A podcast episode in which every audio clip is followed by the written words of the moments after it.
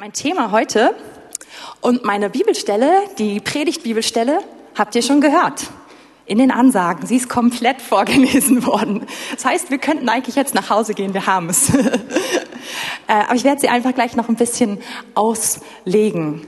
Ich möchte mal fragen, wer unter euch hat auch die letzte Woche so krass genossen wie ich, dass wenn man morgens aufgestanden ist oder wenn die Sonne aufgegangen ist, dass man Sonne gesehen hat? Ging das Habt ihr gemerkt, dass es einen Unterschied macht? Also ich habe jeden Morgen oh, Vorhänge auf. Oh, danke, Jesus. Aber das Fenster musste ich zulassen. Ja, das hat Uwe recht. Und wer freut sich heute auf heute? Wir gehen heute wieder über die Null-Grad-Grenze. Yeah. Also ich merke, ich bin doch nicht so ganz auf Dauer für unter Null Grad gemacht. Genau. Aber es ist schon interessant, wie sehr Äußerlichkeiten doch beeinflussen, wie es einem geht, so innerlich, oder? Schon, schon krass. Und wir haben heute Morgen hier in, in diesem Vers, in den Versen aus dem Philipperbrief 4 schon gehört, dass, da, dass es da um Freude geht. Und das ist auch das Thema von heute. Aber ich möchte heute Morgen über eine Freude reden, die nicht abhängig ist von den Außenumständen. Und es ist schön, dass die Sonne scheint und es ist auch richtig gut, dass wir uns darüber freuen. Es ist nicht falsch. Aber wir alle, ob wir jetzt nun so eine ganz natürlichen, äh, wie sagt man, Frohgemüter sind, ja, Frohnaturen sind, oder ob du eher so eine, so eine Person bist, die sehr reflektiert ist, sehr analytisch ist und wirklich erstmal alles überschlägt, bevor sie ein Lächeln wagt. Ja, das ist total egal. Jeder von uns, wir sind dazu gerufen, die Freude Gottes zu kennen. Und dazu möchte ich uns heute Morgen einfach ermutigen. Ich denke, dass ich sage da nicht unbedingt was Neues, aber es ist gut, sich immer wieder auf das Wort Gottes zu konzentrieren und wirklich zu diesen Wahrheiten zurückzukommen. Und mein Titel ist heute Sechs Wahrheiten über Freude, die du wissen solltest. Genau, lasst euch nicht durch die sechs irritieren. Das sind auch ganz viele ganz kurz in meinem Skript, ja?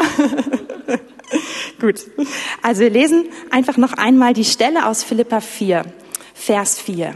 Hier schreibt Paulus, freut euch in dem Herrn alle Zeit. Abermals sage ich, freut euch. Eure Sanftmut lasst alle Menschen erfahren, der Herr ist nahe.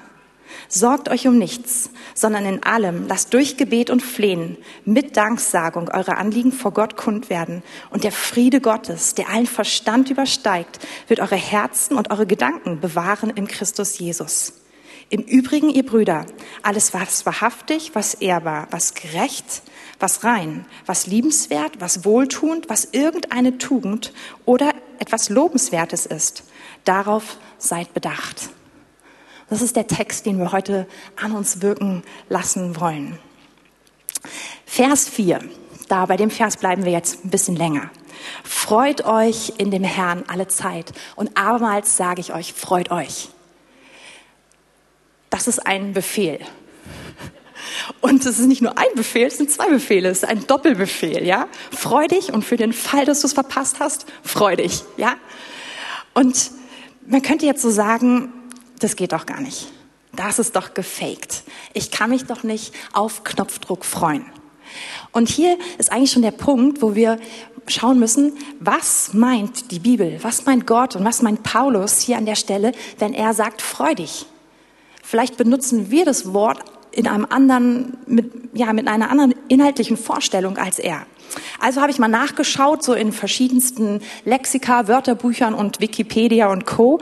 Ich lese euch nicht die ganzen Ergebnisse vor, aber die Zusammenfassung von dem, was, wo sie sich alle sehr einig sind, wo sich übrigens auch in anderen Sprachen einig drüber sind, ist Freude, das Freude ist ein intensives, positives Gefühl, dass man über etwas Gutes empfindet.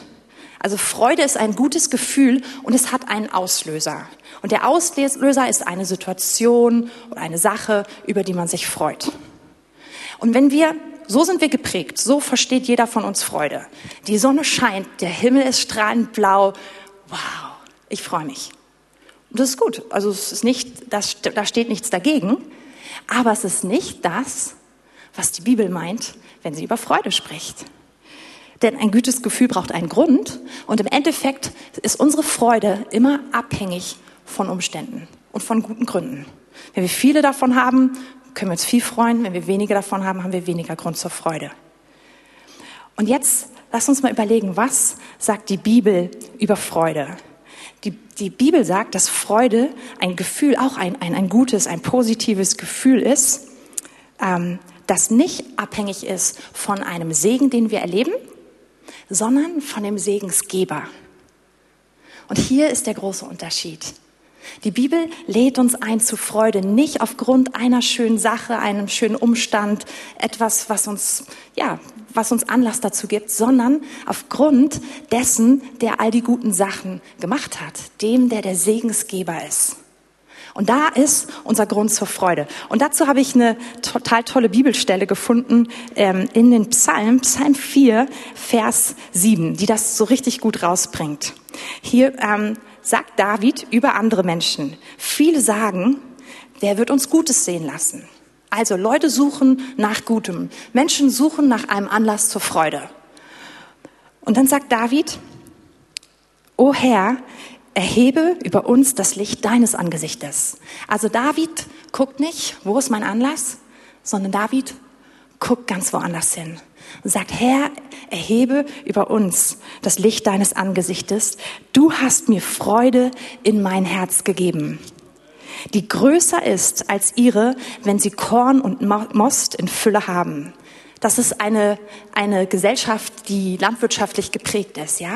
Und er sagt, ich habe größere Freude als die Menschen, die nach einem Anlass suchen und die vielleicht den besten Anlass haben, den es gibt, die absoluten Überfluss haben. Ich schaue woanders hin. Ich schaue nicht auf die Anlässe. Ich schaue auf dich. Ich schaue auf den Segensgeber. Und du gibst mir größere Freude in mein Herz als, die, als, als ihre, wenn sie Korn und Most in Fülle haben. Und ich werde mich in Frieden niederlegen und schlafen, denn du allein, Herr, lässt mich sicher wohnen. Hier sagt David, ich habe nicht nur Freude, sondern ich habe auch noch Frieden dazu. Und das ist, das ist einfach die, ähm, das ist die Freude, über die ich rede und zu der ich uns heute einladen möchte. Also Freude ist etwas, das seinen Ursprung völlig in Gott hat. Und das meint Gott jedes Mal, wenn er davon redet. Das meint die Bibel. Und deswegen steht auch dieser Befehl da. Freu dich in dem Herrn. Und ich sag's nochmal, freu dich. Ja? Ähm, Punkt zwei. Also der erste Punkt ist, freu dich über den richtigen Grund, freu dich über Gott. Hier steht, wenn wir wieder zurückgehen zu Philippa 4, wo wir heute bleiben werden, haben wir ihn schon an der Wand, Philippa 4, 1 nochmal gehe ich so, freut euch in dem Herrn alle Zeit und abermals sage ich, freut euch. Da steht ein Wort, da steht nicht freudig, sondern da steht freudig in dem Herrn. Das Wort steht, diese Phrase gibt es echt häufig im Wort Gottes. Man kann sie einfach überlesen. Man könnte auch so denken, freudig, indem du an ihn denkst oder irgendwie so etwas, ja. Aber hier steht, darum meine geliebten, ersehnten Brüder und, und meine, nee, Entschuldigung, 4,4, tut mir leid. Ja, deswegen habe ich dich durcheinander gebracht, ne, Sabine? Entschuldigung, Philippa 4, Vers 4, wenn du in Vers 4 springen könntest nochmal. Das ist unser Hauptvers heute. Freut euch im Herrn, hier steht es, im Herrn, alle Zeit. Und dieses im Herrn, das ist auch nochmal so ein richtiger Anker für Freude. Weil es ist so, dass es etwas bezeichnet, es beschreibt uns, ja? Wenn wir mal Galater 2, Vers 2 ähm, anschauen, da sagt Paulus, dass nicht mehr er lebt, sondern dass, Christ, dass, dass, ähm, er, dass Christus in ihm lebt, dass er sein Leben gehört nicht mehr ihm selbst. Können wir Galater 2, Vers 20 bekommen? Aber ich habe ihn auch hier, sonst bringe ich ihn. Ah, sehr gut. Ich bin mit Christus gekreuzigt und nun lebe ich. Er lebt aber nicht mehr ich selbst, nicht mehr so wie früher, sondern Christus lebt in mir. Was ich aber jetzt im Fleisch lebe, das lebe ich im Glauben an den Sohn Gottes, der mich geliebt und sich selbst für mich gegeben hat. Hier sagt Paulus, es hat sich was verändert. Es bin nicht mehr nur ich, sondern es ist Christus in mir. Hier hat eine Veränderung stattgefunden. Und andersrum, diese Veränderung wird auch häufig andersrum genannt. Das lesen wir zum Beispiel im 2. Korinther 5, Vers 17. Da lesen wir, dass wir eine neue Schöpfung sind, dass das Alte vorbei ist. Und da lesen wir, dass wir in Christus sind. Also die Bibel erkennt diese beiden Perspektiven. Wir sind in ihm und er ist in uns. Aber unterm Strich ist eine Sache einfach ganz klar, wir sind nicht mehr dieselben. Ähm ich suche gerade, haben wir ein, ein, ein junges Ehepaar hier, äh, was sich trauen würde. Jung, okay. Ähm, die beiden Ohms darf ich euch kurz als, als, als, als ähm, wie soll man sagen, bitten, etwas nur zu veranschaulichen. Ihr müsst nichts machen. Wäre es okay, kommt ihr kurz nach vorne? Tut mir so leid. Ihr wart gerade einfach die Ersten, die so zu zweit zusammensaßen. Okay, also wir veranschaulichen jetzt etwas. Vielleicht ähm, könntest du dich dorthin stellen und du gehst an, an, das, an die Ecke der Bühne. Dorthin. Okay, jetzt sagen wir, du bist wir, ja? Also, du stehst jetzt für, für jeden von uns, du bist Gott. okay, und jetzt, jetzt lauft ihr beide so, so vielleicht so auf diesen Punkt hier zu und hier trefft ihr euch, ja? Also wenn wir das so machen, ihr, ihr kommt einfach zusammengelaufen, genau, und Jetzt begegnest du also in deinem Leben dem lebendigen Gott. Ja, das ist, das ist ein wunderschöner Moment. Ihr, ihr lernt euch kennen, ihr habt euch lieb. Genau. Deswegen wollte ich ein Ehepaar haben. Genau. Und jetzt haben wir häufig, jetzt haben wir häufig in unserem Kopf das Ding, ja, jetzt tauschen wir Ringe aus oder im Christlichen, ab jetzt trage ich ein WWJD-Band. What would Jesus do? Ich, ich mache mir so einen Fisch aufs Auto. Ich, ich gehöre zu Jesus. Aber häufig haben wir dann den Gedanken, dass sich unsere Wege einfach kreuzen. Vielleicht könnt ihr es einfach machen und jeder geht wieder seinen Weg. Wir gehören irgendwie ideell zueinander. Wir haben uns wirklich lieb und man kann auch miteinander reden. Man kann sich, man kann sich Briefe schreiben, ähm, beten, all das. Aber wir sehen nicht den Punkt, dass wir hier an der Stelle, wenn ihr nochmal zurückkommen würdet, hier auf diesem Punkt, wo ihr euch getroffen habt, dass hier die Veränderung stattgefunden hat, weil wir sind nicht mehr die gleiche Person. Wir sind nicht mehr einer, sondern er, wir sind zwei, wir sind, wir sind anders. Und das ist anders als bei einem Ehepaar, was nicht für den Rest seines Lebens aneinander genäht ist und sich nie wieder voneinander trennt. Aber in dem Moment, wo wir Jesus in unser Leben einladen, wo wir Gott kennenlernen, passiert etwas, wir bleiben zusammen. Und deswegen ist auch Freude im Herrn nicht etwas, ich freue mich und stehe hier und denke an jemanden, der ist da, sondern Freude im Herrn ist im Herrn, weil er, weil wir mit ihm verbunden sind. Ich danke euch ganz, ganz herzlich. Tut mir leid für den Überfall.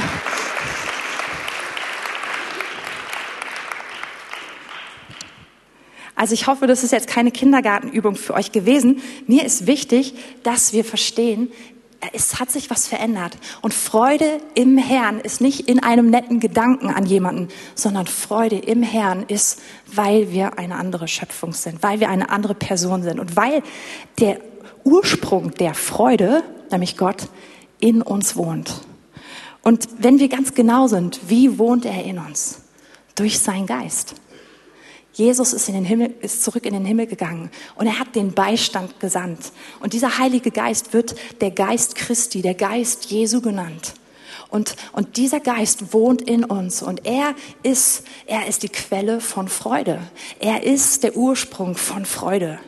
Das ist so interessant. Bevor Jesus ähm, ans Kreuz geht, in Johannes 14 bis 16, ruft er seine Jünger zusammen und er erzählt ihnen ganz viel über das, was kommt. Und er stellt ihnen diesen neuen Beistand, den Heiligen Geist vor. Und er sagt, er sagt, das ist so gut, dass ich gehe für euch, weil sonst würdet ihr diesen Beistand nicht haben, der in euch wohnt.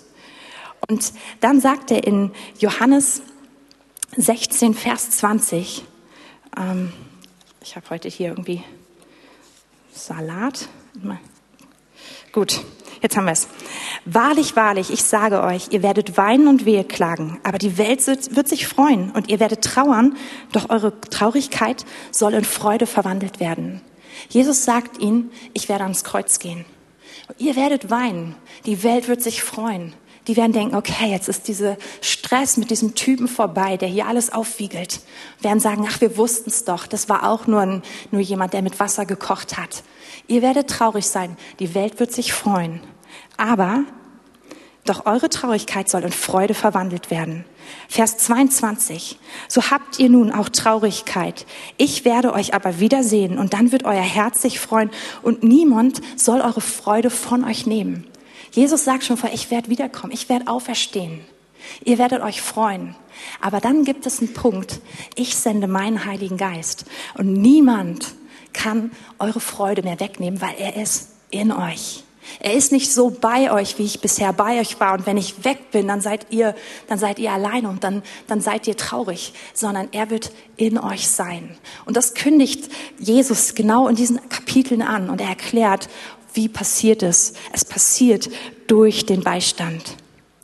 Und jetzt, wenn wir das noch einen, einen Schritt weiter denken und verstehen, der Heilige Geist wohnt in uns. Der Heilige Geist ist der Geist Christi. Er ist, er ist die Essenz von Freude.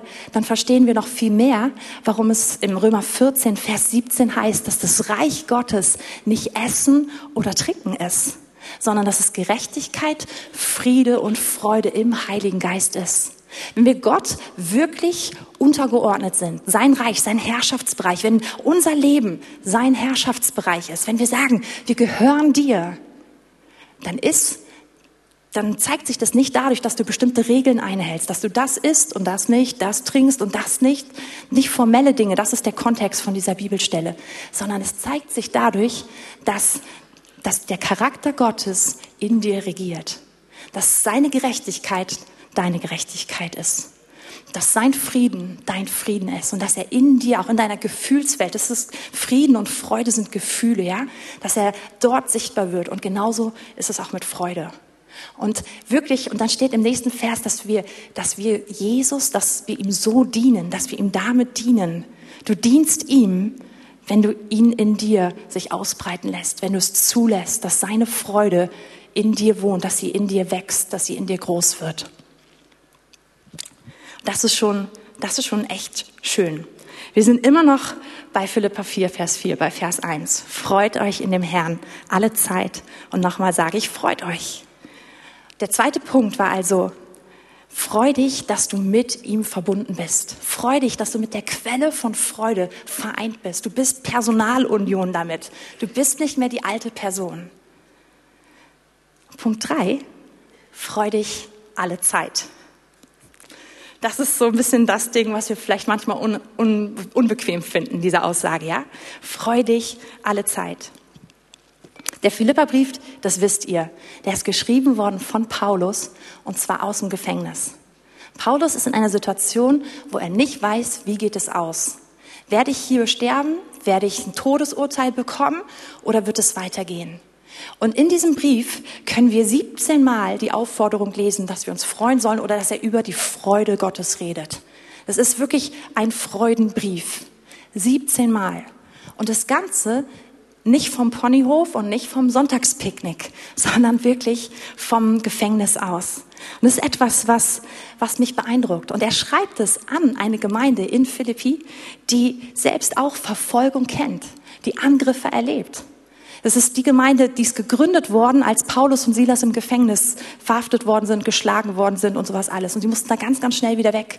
Also er schreibt an eine Gemeinde, die viel Angriffe und viel Verfolgung kennt. Und er schreibt selber aus einem absoluten, aus einer Situation heraus, die keiner von uns als, als eine, eine tolle Situation beschreiben würde. Und er schreibt, freut euch. Und er schreibt in Philippa 3, Vers 1, dass ich euch das immer wieder sage. Das verdrießt mich überhaupt nicht. Es macht euch umso sicherer. Freut euch. Es ist mir wirklich wichtig. Und zwar alle Zeit. Wir Christen, wir denken häufig, dass, weil wir ja Gott kennen, weil wir ihm dienen, dass uns nichts Schlechtes passieren kann.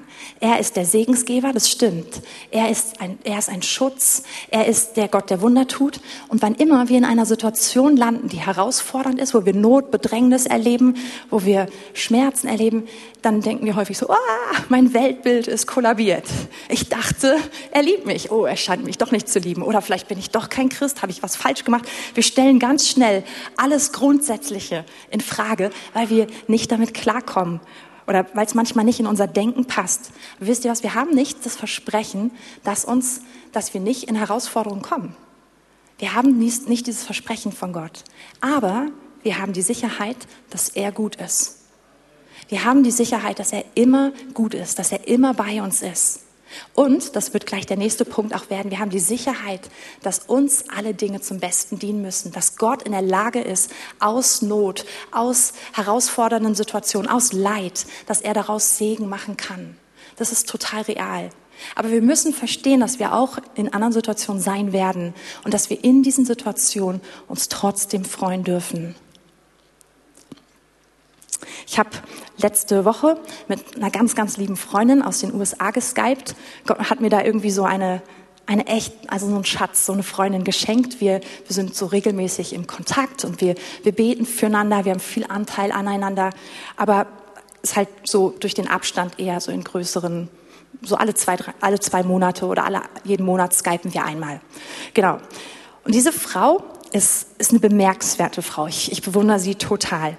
Und sie hat im letzten Jahr, oder die ganze Familie hat im letzten Jahr echt eine Menge auch an, an unschönen Dingen erlebt. Ja, sie haben, sie sind sehr unschön behandelt worden von Menschen, die ihnen ganz wichtig waren. Und aus meiner Sicht hatten sie da keine Schuld dran, sondern ja, sind einfach, haben echt so, so Demütigung erlebt. Ähm, und haben auch so, ja, ein paar andere von den Außenumständen nicht so schöne Sachen erlebt.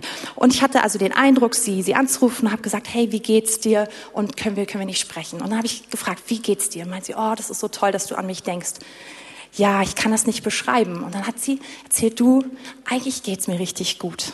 Ich freue mich im Herrn. Ich habe so viel Grund, dankbar zu sein. Und Gott ist gut zu mir.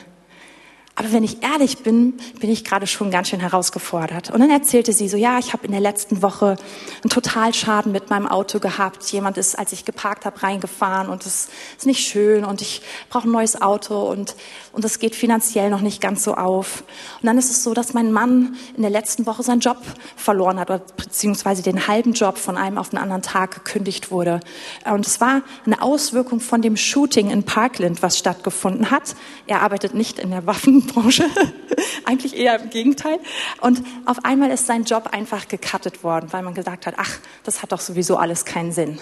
Und dann kam eine riesen Rechnung ins Haus geflattert und wirklich nicht rechtmäßig. Ähm, das war über eine Viertelmillion Dollar in diese Situation noch rein. Und in der gleichen Woche war sie beim Arzt und hat die Diagnose bekommen, dass eine Krankheit, eine, eine chronische Krankheit, die sie hat, dass sie sich massiv verschlechtert hat. Und, und sie hat mir das so erzählt. Aber das Ding ist, diese Frau hat was an sich, die hat die Freude Gottes an sich. Und die hat diese, die, die Fähigkeit, selbst in dieser Situation eine Ermutigung zu sein für andere Menschen. Und auch einfach, wenn wir miteinander reden, kommt es rüber. Sie kann sagen, so sieht es aus, sie ist ehrlich, aber sie kann auch sagen, aber weißt du was, Gott ist gut. Und das sprudelte wirklich aus ihrem Herzen heraus. Und dann hat sie mir erzählt, wie sie in ihrem Hauskreis war und ihren Ladies also von der Situation erzählt hat, in der sie sich, in der sie sich gerade befindet und einfach lieb gebetet hat, oder gefragt hat, könnt ihr für mich beten? Und sie meinte, ja, die, die Ladies waren ganz schön überwältigt. Viele wussten nicht mehr, was sie beten sollen. Die meisten sind einfach nur um sie herumgekommen und haben in Sprachen gebetet, weil sie, weil sie sehr betrübt waren. Und dann war, war, die, war dieses Treffen vorbei und sie haben noch so geredet. Und daraufhin hat, hat eine der Ladies dann mit meiner Freundin gesprochen und hat irgendwie über die Familien, über die Kinder gefragt. Und sie erzählte also von ihren Kindern, von ihren Mädchen. Ihre Mädchen haben in der letzten Woche die Gelegenheit gehabt, bei einem Bankett, einem Vater-Tochter-Bankett, zusammen mit dem Vater Zeugnis zu geben vor 1800 Vätern und Töchtern darüber, wie man gemeinsam Gott nachfolgen kann. Und sie haben einfach, da hat sie davon so ein bisschen erzählt und erzählt, wie, wie Gott die Mädels gebraucht. Und ähm, und auch wie sie Gott lieben, wie sie Gott nachfolgen. Und nun standen dann einige von den Frauen, die gerade für sie gebetet haben und wirklich also ganz herzliches Erbarmen hatten, standen nun da und ihnen liefen die Tränen im Gesicht runter und sagten, oh Mann, dafür würde ich alles geben, wenn ich das hätte, was du hast, ja? Und das war für mich so ein Zeugnis zu hören, wie die Freude Gottes in meiner Freundin am Wirken ist. Und mittlerweile haben sich zwei der Sachen schon gelöst, die sie erzählt hat. Die Forderung, die, diese Zahlung ist fallen gelassen worden und eine weitere Sache hat sich auch schon gelöst. Aber als wir gesprochen haben, hatte sie einfach Freude am Herrn. Und es hat mich ermutigt zu sehen, wow, diese Frau kennt Gott, diese Frau glaubt Gott und diese Frau lebt mit Gott. Und zwar alle Zeit. wenn es gut läuft und wenn es schlecht läuft. Und das bringt uns eigentlich jetzt zu dem Punkt 4. Freu dich, weil du weißt, wie es ausgeht. Ich habe es eben schon gesagt, Gott ist der Gott, der dafür sorgt, dass uns alle Dinge zum Besten dienen können. Das lesen wir in Römer 8, Vers 28. Denen, die ihn lieben, müssen alle Dinge zum Besten dienen. Und er ist dieser Gott, bei dem das möglich ist. Und wenn wir jetzt mal vor unseren Text ein, ein Vers davor springen, ähm, und zwar, haben wir angefangen, Philippa 4, Vers 4. Wenn wir uns mal den Vers 3 anschauen, denkt man vielleicht, da ist gar nicht so viel Zusammenhang. Aber hier steht, und ich bitte auch dich, mein treuer Mitknecht, nimm dich ihrer an. Also es sind zwei Frauen, die sich gestritten haben. Nimm dich ihrer an, die mit mir gekämpft haben für das Evangelium, samt Clemens und meinen übrigen Mitarbeitern, deren Namen im Buch des Lebens sind. Und danach kommt es, freut euch. Und in meiner Bibel ist da so ein, ein Pfeil zwischen deren Namen, sind im Buch des Lebens. Freut euch. Weil ich habe gesagt, wir kennen, wir wissen, wie es ausgeht. Und das ist eigentlich das Aller, Allerwichtigste, dass wir nicht nur wissen, wie die kleinen Situationen oder die, die jetzigen Geschichten, die wir, in denen wir gerade leben, dass wir nicht nur wissen, dass dort Gott groß ist und dass er, wenn wir zurückgucken, dass er uns zu dem Punkt führt, wo wir merken, er hat es gut gemacht. Aber das noch viel größere, die größere Geschichte, die größere Story ist die, dass wir wissen, wohin gehöre ich und wo geht es hin. Als Jesus seine, seine Jünger ausgesandt hat in Lukas 10, Vers 20, da kommen sie zurück und sie erzählen ihm, boah, sozusagen Erweckung, ja, so krass, sagen, wow, ich hab's drauf und die Dämonen gehorchen mir. Sie erzählen ihm, was passiert ist. Und er sagte zu ihnen, freut euch nicht darüber, dass euch die Geister untertan sind, sondern freut euch lieber darüber, dass eure Namen im Himmel geschrieben sind. Leute, das ist wirklich ein Grund zur Freude. Das ist nicht nur etwas, was man irgendwie so, ja, wird dann irgendwann später mal aktuell, sondern es ist jetzt wichtig. Es ist nicht das, womit man so Opium für das Volk, mit dem man irgendwie einen Haufen Christen dazu bewegen kann, alles Mögliche zu machen, weil sie irgendwie ihre Hoffnung auf irgendwas setzen. Es ist total real. Es ist die Ewigkeit. Die Ewigkeit, die übrigens im Verhältnis zu unserem Leben jetzt unser Leben jetzt ist wahrscheinlich gar nicht sichtbar im Verhältnis zur Ewigkeit. Es ist, es ist nichts. Und zu wissen, wir gehören zu ihm. Unser Name ist geschrieben im Buch des Lebens. Ich weiß, es ist dumm, alles darauf zu vertrösten und, und nur, nur auf die Zukunft zu leben. Aber es ist wichtig, eine Perspektive von der Ewigkeit zu haben. Wirklich wichtig, sich darüber freuen zu können. Und dazu sind wir ausgefordert. Vielen Dank für dieses Amen. Ich stimme überein mit diesem Amen. Genau. Wir lesen jetzt weiter. Wir sind aus Philippa 4, Vers 4 raus. Eure Sanftmut lasst alle Menschen erfahren, der Herr ist nah. Wenn wir Freude haben, können wir den Mut haben, auch sanft zu sein, dazu zu packen. Wenn wir abhängig sind von der Quelle, wow, dann können wir sanft sein. Und das können alle Menschen erfahren. Das können, können wir ihnen, ihnen können an unserem Umgang merken, wow, hier ist jemand entspannt, hier ist jemand sanft, hier hat jemand nicht die Schwäche, sanft zu sein, sondern den Mut, sanft zu sein. Hier skippe ich eine Beispielgeschichte, aber die Menschen werden merken, der Herr ist nah. Und jetzt gehen wir weiter zu Vers 6. Sorgt euch um nichts, sondern in allem lasst durch Gebet und Flehen mit Danksagung eure Anliegen vor Gott kund werden. Hier kommen wir zu so einem Punkt, wo wir einen Nummer eins Freudenkiller kennenlernen. Und das sind Sorgen. Sorgen und diesem Wunsch, alles kontrollieren zu müssen, Stress, Angst, das gehört eigentlich alles ziemlich gut zusammen. Und Sorge ist ein Freudenkiller. Sorge und Freude können nicht nebeneinander wirklich bestehen. Ja? Das eine wird das andere auffressen. Und Sorge kann deine Freude rauben. Und deswegen schreibt Paulus hier, sorgt euch um nichts, sondern in allen Dingen lasst durch Gebet und Flehen mit Danksagung eure Anliegen vor Gott kund werden. Und ich, ich finde diese Kombination unglaublich inspirierend. Er sagt nicht, ignoriere deine Situation. Steck einfach den Kopf in Sand, schau nicht hin, rede es weg, was auch immer. Nein, sondern wir sind gerufen, unsere Situation vor Gott zu bringen. Wir dürfen sie sogar mit Flehen vor Gott bringen, im Gebet, aber mit Danksagung. Und Danksagung ist ein echter Schlüssel in dieser Kombination. Weil Danksagung stellt sicher, dass wir die Größe Gottes wieder anschauen, dass wir ihm danken dafür, dass er gut ist, dass er treu ist, dass er wirklich der Gott ist, der alles zum Guten wendet, dass er der Gott ist, der einen guten Plan hat mit dir, dass er in dir ist, dass er untrennbar von dir verbunden ist. All das stellt es sicher, dass wir das nicht vergessen. Und wisst ihr, eigentlich ist Danksagung, aber auch genauso Freude, ist ein echter Ausdruck unseres Glaubens. Wir als Christen, wir sind manchmal, oder auch manchmal finde ich auch wir als Gemeinde, wir sind ganz schön gut da drin, ganz demütig vor Gott zu kommen. Oh Herr, ich gebe dir alles hin. Und wir sind auch richtig gut da drin, oder wir sind trainiert worden da drin, und das ist gut, unsere Schwäche vor ihm zu bekennen. Und dafür brauchen wir auch echt nicht so viel Glauben. Also meine Schwäche vor Gott zu bekennen, da brauche ich keinen Glauben für, die ist da. Ja, die ist einfach so, okay, Gott, so bin ich. Und, aber all das eben erfordert noch keinen Glauben. Aber der Punkt, wo ich sage, Gott, du bist gut. Gott, ich lobe dich. Und Gott, ich freue mich in dir. Das ist ein Glaubensschritt. Und unseren Glauben, unsere Freude auszudrücken, wirklich uns zu freuen in dem Herrn, ist manchmal wie dieser Glaubensschritt, mit dem wir hineingehen in Freude. Die Freude ist vorher schon da, Gott ist da. Er ist die Ursache, er ist in uns. Die Umstände stimmen, also dafür, dass wir uns in ihm freuen dürfen. Aber wir brauchen häufig diesen Punkt, wo wir es aktivieren. Und es kommt nicht durch das Warten. Das kommt häufig nicht darauf, dass ich sage, ja, Gott, bitte gib's mir. Ich warte. Es ist wirklich, also da kann man manchmal ganz schön lange warten, ja. Häufig ist der Punkt der zu sagen, Gott, ich glaube dir. Ich glaube dir. Wir sind errettet, errettet aus Glauben. Wir haben Gnade nicht bewirkt, wir haben Gnade nicht selber produziert, aber wir glauben ihr. Und damit wird sie wirksam in unserem Leben. Und das Gleiche, genauso ist es auch mit Freude.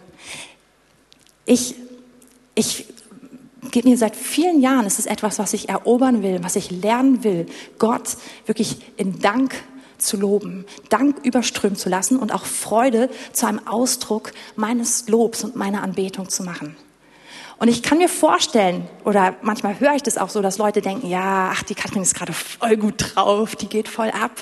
Oder dass man denkt, oh, na ja, Katrin mag das halt, das ist so voll ihr Ding.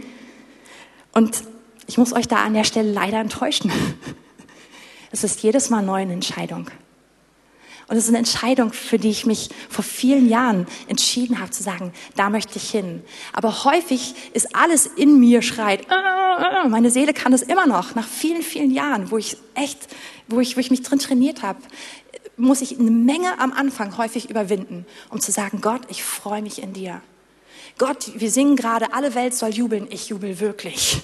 Ja, ich sage nicht nur, das ist theoretisch richtig. Ähm, aber das Ding ist, ich mache das, sobald ich diesen Schritt gehe, merke ich, dass diese, diese Innenrealität hinterherkommt. Und dass sozusagen dieses Aus, der Ausdruck von Freude, wirklich tiefe Freude in mir freisetzt, weil ich diesen Glaubensschritt gegangen bin. Und übrigens ist es der gleiche Schritt, der dann auch mit Danksagung Wunder freisetzt, ja? Wir, wir haben unsere Anliegen vor Gott gebracht, im Gebet, mit Flehen, mit Danksagung. Und diesen Schritt gegangen. Gott, ich danke dir und ich freue mich in dir. Und das ist der Punkt, an dem Wunder passieren. Das wissen wir doch eigentlich alle. Wenn wir die, wenn wir die Bibel mal in unserem Kopf kurz durchblättern, ja, wir überlegen, Jericho, die Mauern fallen. Sind die Mauern gefallen und dann haben alle gejubelt? Nein, alle haben gejubelt, dann sind die Mauern gefallen. Wenn wir überlegen, Paulus und Silas im Gefängnis, Situation hat sich erst verändert und dann wurde gelobt. Nein, es wurde erst gelobt und dann hat sich die Situation verändert. Und so können wir, können wir durchgehen. Nehemia, als er die Stadtmauer aufbaut und das Wort Gottes wieder gefunden wird und das, und das Gesetz wird vorgelesen, die Leute weinen, sind total überführt. Er sagt, freut euch. Und das ist der Punkt, wo, wo Veränderung beginnt. Wir finden es immer und immer und immer wieder im Wort Gottes. Jesaja 54, die Frau, die unfruchtbar ist. Wie geht, der, wie geht dieses Kapitel los? Jauchze und Jubel. Die, die, das Wort Gottes ist voll davon. Und, und ich möchte uns einladen, dass wir es in unserem Leben noch mehr praktizieren. Dass wir es bewusst praktizieren. So wie Gudi es auch schon in der Einleitung gesagt hat. Dass wir verstehen, was für eine Kraft Freude einen freisetzt in unserem Leben. Freude ist nicht die B-Note. Du machst alles richtig und falls du es noch mit einem Lächeln machst, dann hast du eine gute B-Note. Sondern Freude ist ein Teil des Charakters Gottes. Und Freude ist eine Frucht des Geistes in uns, zu der wir gerufen sind, in dem wir leben sollen. Und jetzt genießen wir einfach noch sozusagen im, im Abgang ja, die letzten zwei Verse. Gehen in Vers 7. Und der Friede Gottes, der allen Verstand übersteigt, wird eure Herzen, eure Gedanken bewahren in Christus Jesus.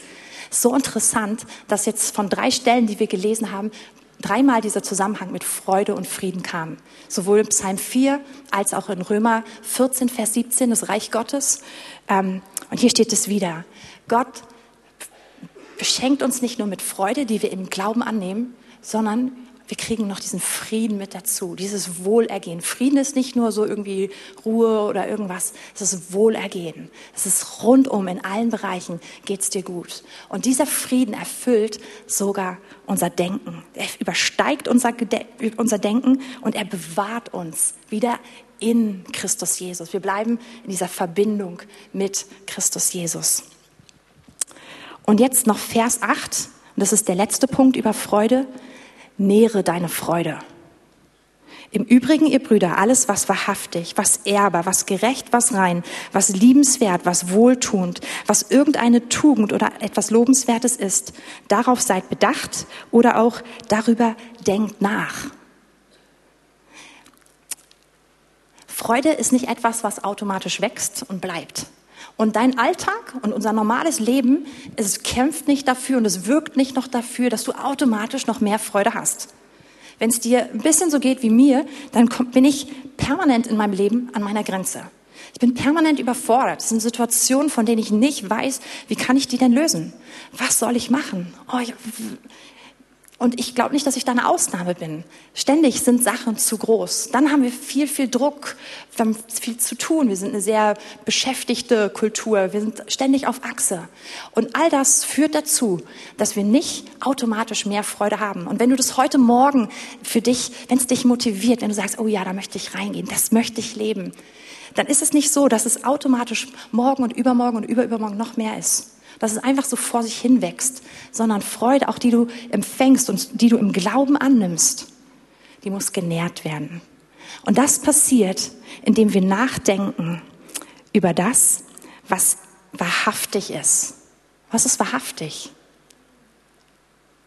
Nachdenken über das, was wirklich wahr ist, das Wort Gottes, was gerecht ist, was rein ist, was liebenswert und wohltuend ist über die Gegenwart Gottes, über den Charakter Gottes, dass wir damit unsere Gedanken füllen und beschäftigen. Dass wir uns mit Menschen umgeben, die auch so leben, die, die auch dem nachjagen. Und das hilft uns, da drin zu bleiben und immer und immer mehr da drin zu wachsen.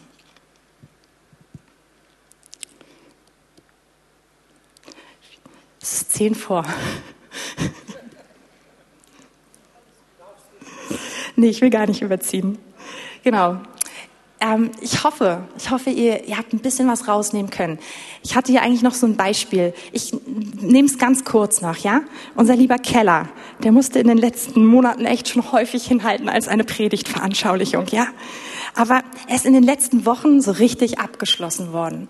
Und von daher dachte ich, äh, ist nochmal so ein Punkt, war es auch nochmal so ein Punkt für mich zurückzudenken. Vor also ein Dreivierteljahr ähm, klingelt nachts um halb, äh, um halb zwölf oder zwölf. Nein, wir kommen nach Hause, Fabi und ich, und es stinkt irgendwie merkwürdig in unserer Wohnung. Wir gehen in den Keller, wir machen die Tür auf und der gesamte Keller ist überflutet. Und wie wir innerhalb von kürzester Zeit rausfinden, ist es ähm, Abwasser, Kloake, der ganze Keller. Und ich hatte echt keine Ahnung, was man macht in so einer Situation. Wir hatten schon einige Male so eine, so eine Flutung im Keller, nicht so eine, aber andere. Und ich wusste, wir haben da jetzt irgendwie keine Versicherung für. Also wusste ich auch nicht, was man macht, wie man anruft. Und wir haben Eimer und alles zusammengepackt und haben uns an die Arbeit gemacht. Es war ein super langer Tag gewesen, nächsten Tag früh raus. Und dann kam auch unser lieber ähm, ja, Mitbewohner, der im Keller gewohnt hat, auch noch dazu mit einem Freund. Und wir haben mehrere Stunden mitten in der Nacht damit verbracht, diese Kloake aufzu Wischen aufzufangen in irgendwelchen Behältern und irgendwohin abzutransportieren. Wir haben irgendwann haben wir so eine Pumpe gebaut und gedacht, ey, das geht viel viel schneller und haben die angeschlossen. Es war Kloake, ne? Und dann auf einmal fliegt dieses Pumpenstück ab und ich stand davor und es macht so und es war wirklich nicht so eine schöne Situation, um es gelinde auszudrücken, ja? Und ich muss euch was sagen. Wir kamen nach unten und ich dachte kurz, als ich das gesehen habe, oh nein. Ähm, und es ging ziemlich schnell. Ich würde sagen, es war unter einer Minute, wo ich Fabi angeguckt habe und gesagt, da wird was Gutes draus. Und Gott, wir danken dir jetzt. Und dann kam, wie gesagt, unser Gast dazu mit noch einem weiteren Gast. Und Fabi und ich, wir waren recht gut drauf. Und wir haben zusammengeräumt.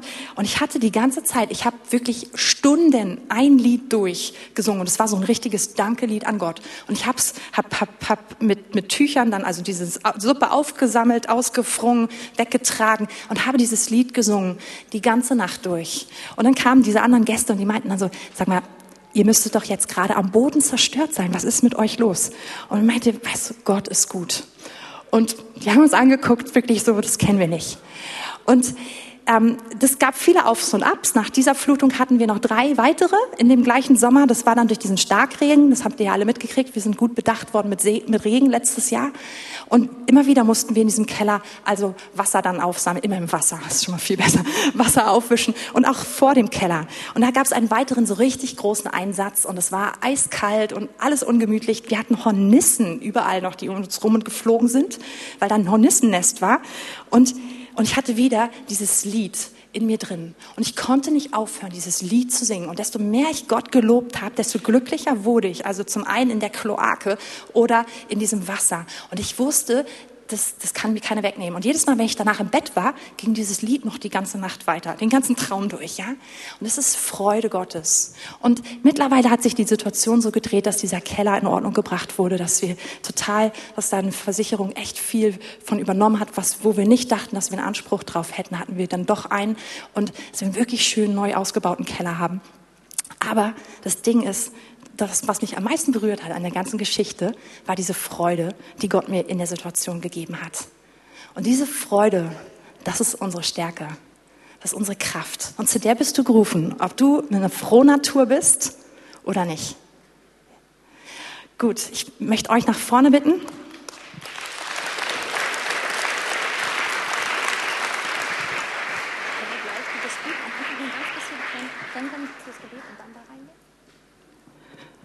Okay. Lasst uns im Gebet abschließen. Und ich glaube, das ist so ein Punkt, wo jeder heute mal für sich betet. Und wenn du das magst, leg deine Hand aufs Herz und lass uns beten, dass Gott diese Wahrheit in unserem Leben mehr offenbart und dass wir, dass wir alle, so wie Goodies erzählt hat von der letzten Woche, dass wir erleben, wie Gott uns tiefer reinführt in seine Wahrheit, wie uns tiefer reinführt in den Glauben, sich auf seine Wahrheit zu stellen. Und Herr, wir danken dir einfach für diesen Tag. Wir danken dir für deine Gegenwart. Wir danken dir dafür, dass du so unendlich gut bist. Wir danken dir dafür, dass wir, wenn wir uns für dich entschieden haben, wenn wir dich eingeladen haben in unser Leben, dass wir mit dir verbunden sind, untrennbar. Oh, danke dafür, dass wir eine neue Person bist, sind. Wir danken dir, dass unsere Namen geschrieben sind im Buch des Lebens. Wir danken dir dafür, dass du uns kennst und dass du die Ewigkeit für uns vorbereitet hast. Oh, danke, Herr. Und Herr, ich bete, dass du uns hineinrufst oder dass wir dir folgen, dass wir deinem Ruf heute folgen, hinein in noch mehr Freude, in dem zu leben, in dem zu leben, wie du bist, in deiner überschwänglichen Freude. Ich bete, dass du uns wirklich hilfst, auch so diese Ausdrücke von Glauben zu finden in unserem Leben, wo wir dir ausdrücken, ich freue mich über dich, ich glaube dir, ich glaube, dass du gut bist. Herr, ich bete, dass du uns ermutigst, auch gerade in den Situationen, wo, wo der Feind unsere Freude rauben möchte. Da bete ich, dass du, dass du an diesen Stellen uns einfach heute Morgen wirklich deine Wahrheit offenbarst. Und schenk uns Kraft und hilf uns im Glauben darauf zu reagieren.